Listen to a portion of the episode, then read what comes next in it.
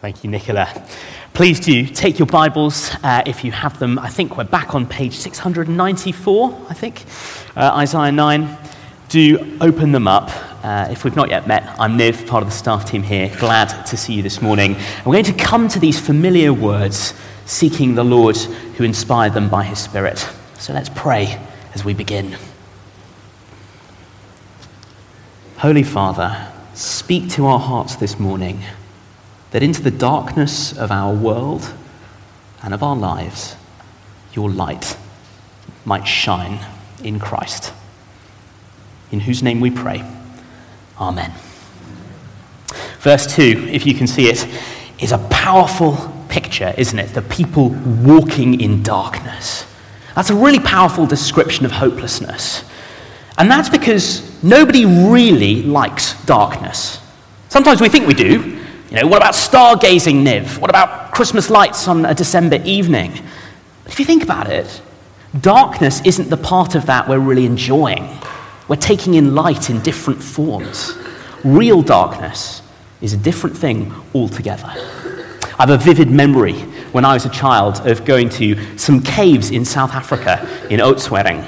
And these caves, 20 million years old, I'm told, had all the things you expect from caves stalactites, stalagmites, incredible. But the thing I'll never forget is the moment where the tour guide took us deep, deep down into the cave and told us he was going to switch off the torch and we would experience real, complete darkness. And he did. And the torch went off, and it was like nothing I've ever experienced before. It felt like the world had fallen away from me, like nothing was solid. I remember clinging onto my mother's hand that bit tighter just to make sure reality was still there. That's because darkness, total darkness, is a deeply unsettling thing. And that's because of what darkness is, or, or rather, what it isn't. Because darkness is an absence. It's not something substantial you can add to the picture. You only get it by taking light away.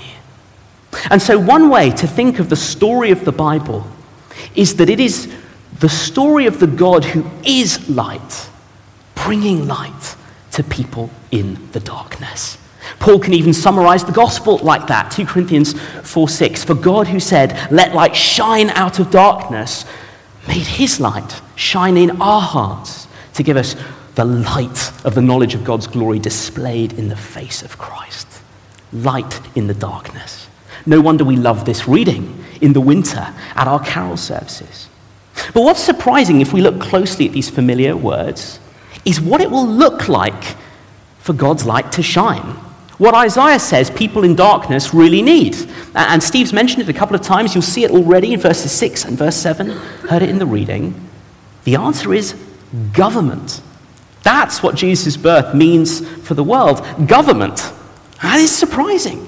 Government is something we complain about a lot. It's something that looks more like the problem than the solution.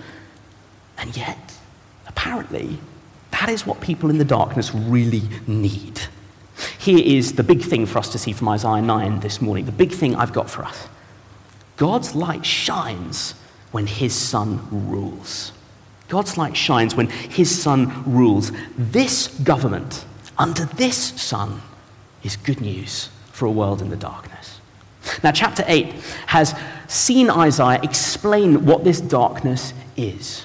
The king of Judah, Ahaz, and the people with him were under threat, under threat from the kingdom of Syria and the northern kingdom of Israel. But in the middle of their fear, Isaiah came with good news and a message from God. He said, Do not fear, their invasion will be unsuccessful. Ask God for a sign. And King Ahaz said, no, I don't want a sign from God. Thank you very much. It's a refusal of God's grace. And that's what this darkness really is. It's the self imposed, chosen darkness of refusing God, of saying no to Him. See, the, the people of Judah had stopped relying on God in any meaningful way. They were really trusting Assyria, the empire up north, to save them. That's who they relied on. And so God's judgment is that the Assyrians they had been trusting in would turn to invade them. That would be the darkness they'd chosen.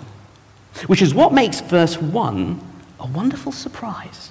If you look at it there, we read about Zebulun and Naphtali. These are the territories first invaded when the Assyrians came. That's how they were humbled. And yet, God is saying that they will be honored, lifted up. He talks about Galilee of the nations, again called Galilee of the nations, because foreign armies were always marching through. But he says they will be honored as well. Light will shine in the very places left dark by human sin.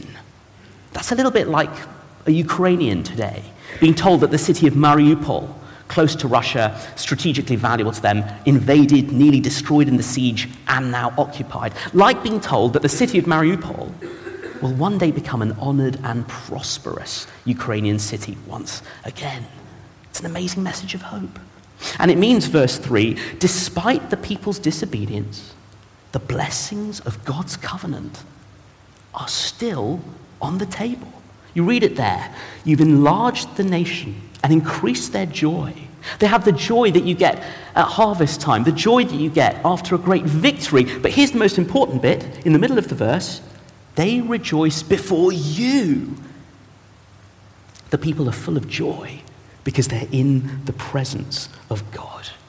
So, verses 1 to 3 of our reading are taking us from defeat to victory, from famine to feast, from darkness to light.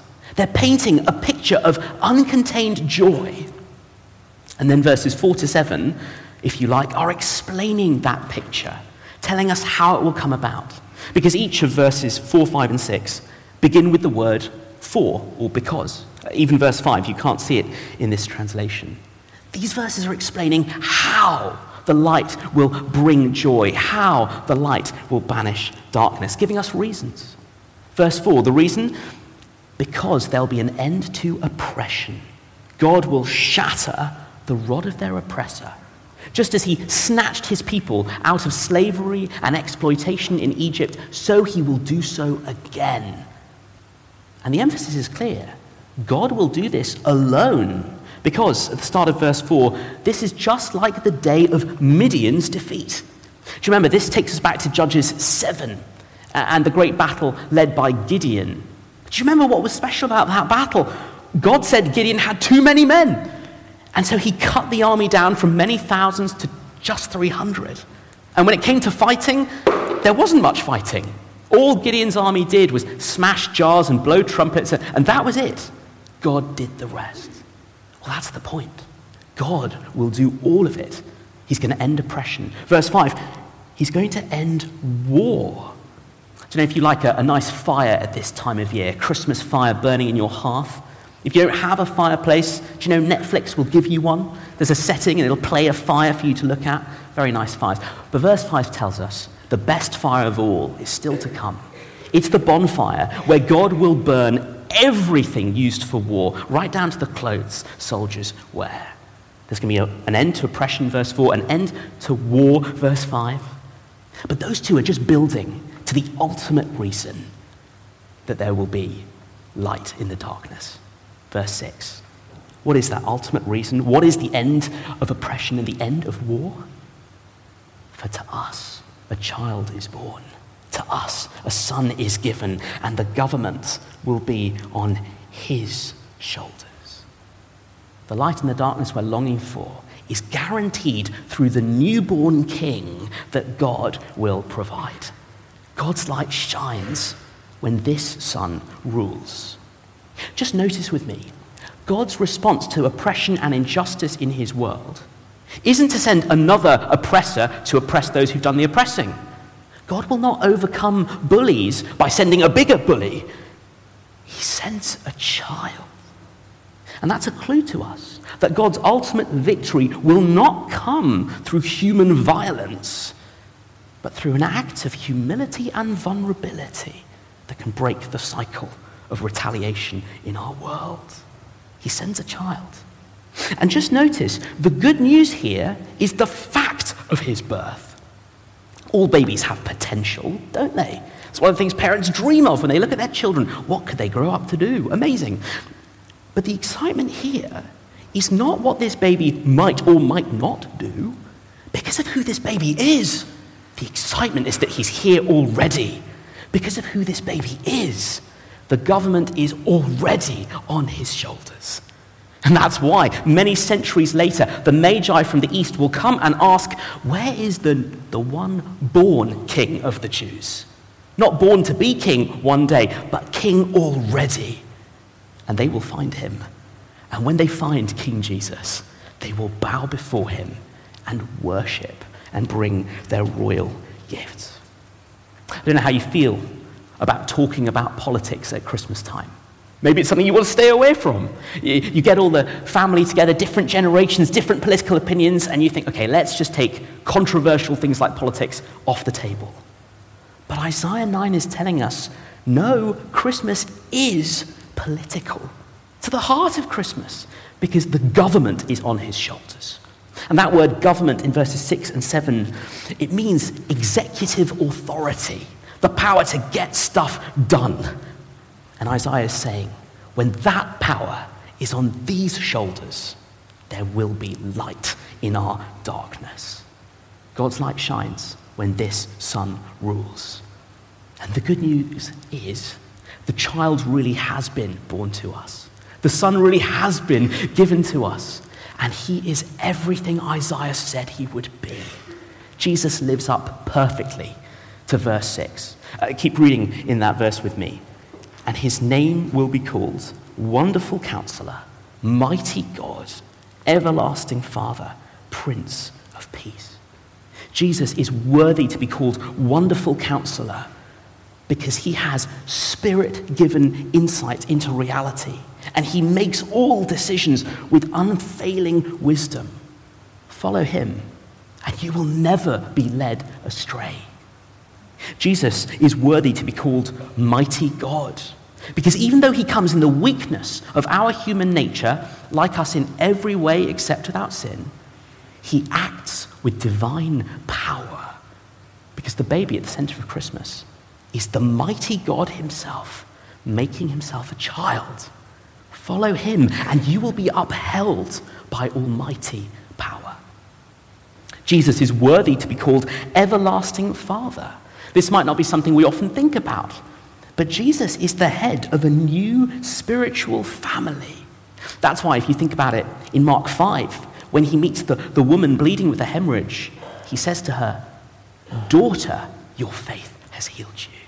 That's why in Hebrews chapter 2, quoting Isaiah, Jesus talks about the church by saying, Here I am, and the children God has given me. Follow me, follow Jesus, and you'll discover perfect fatherly care. The kind even the best human fathers are just pointing to. Jesus is worthy to be called Prince of Peace, the one who sits on David's throne, the one who can be all that Solomon, whose name means peace, hinted at, but failed to be in the end. Because Jesus promises his disciples that he will give them the world's, the, the peace the world is waiting for, and that the world cannot give. And he does it by dying for his enemies so that he can break that cycle of violence and retaliation once and for all. Follow him, and you will discover peace within and peace with others that comes from peace with God.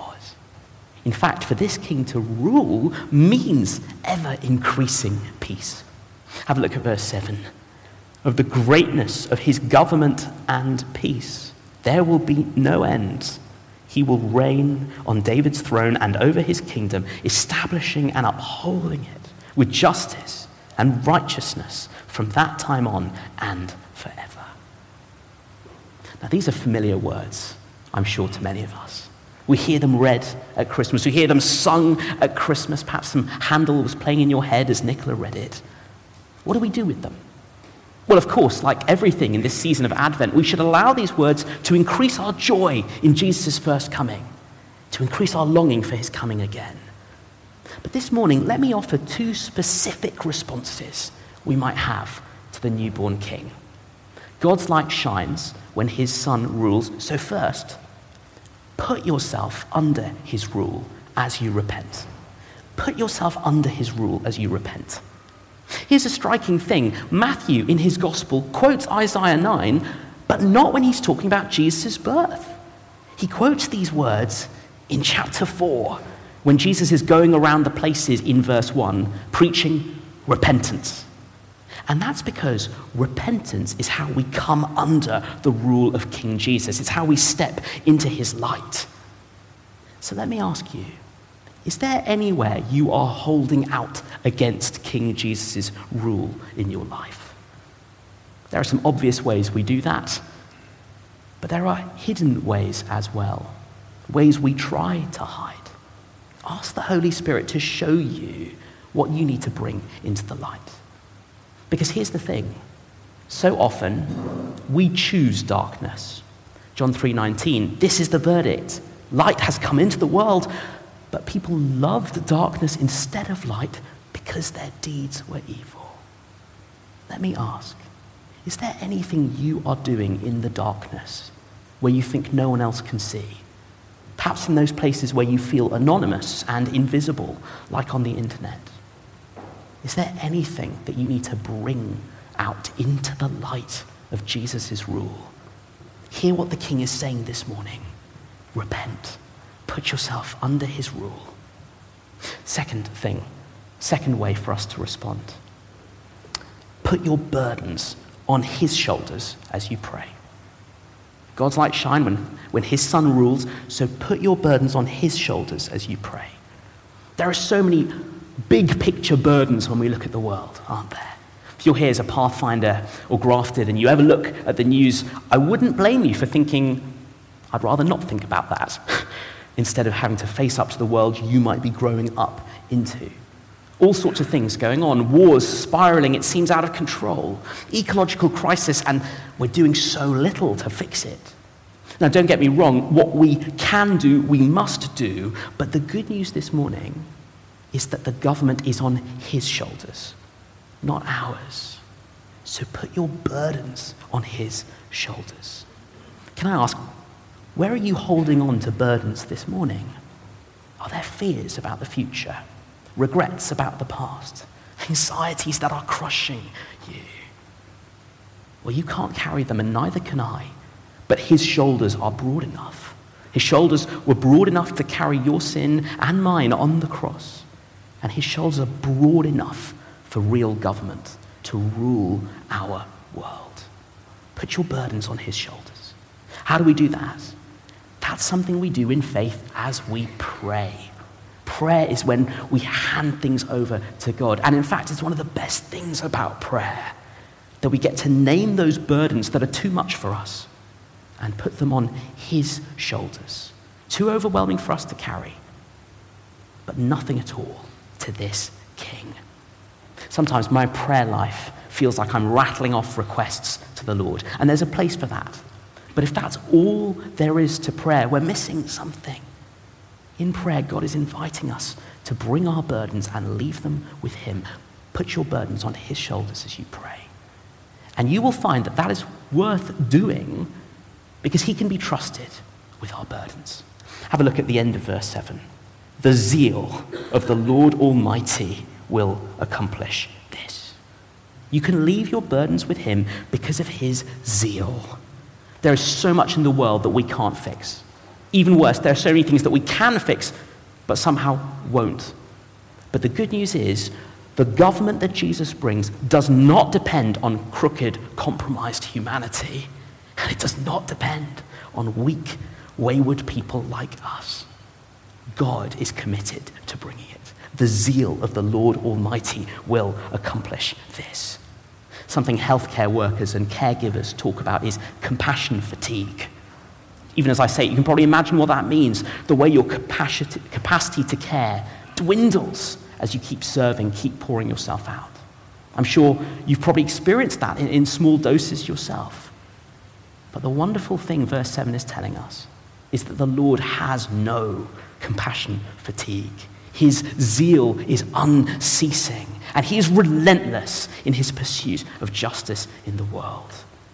The zeal of the Lord Almighty will accomplish this, and you and I have every reason to believe it, because in the first coming of his Son, he has shown the love that is literally stronger than death, so you can leave your burdens with Him.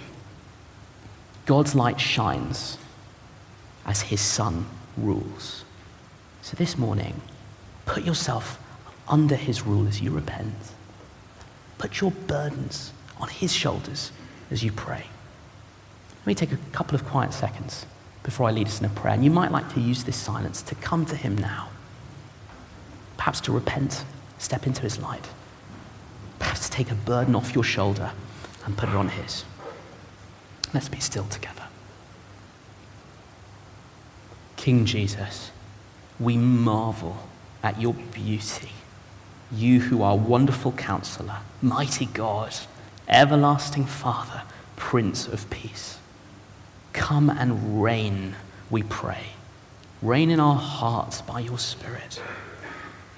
And come soon, we pray, back to this world which so desperately needs you. Come, Lord Jesus. Amen.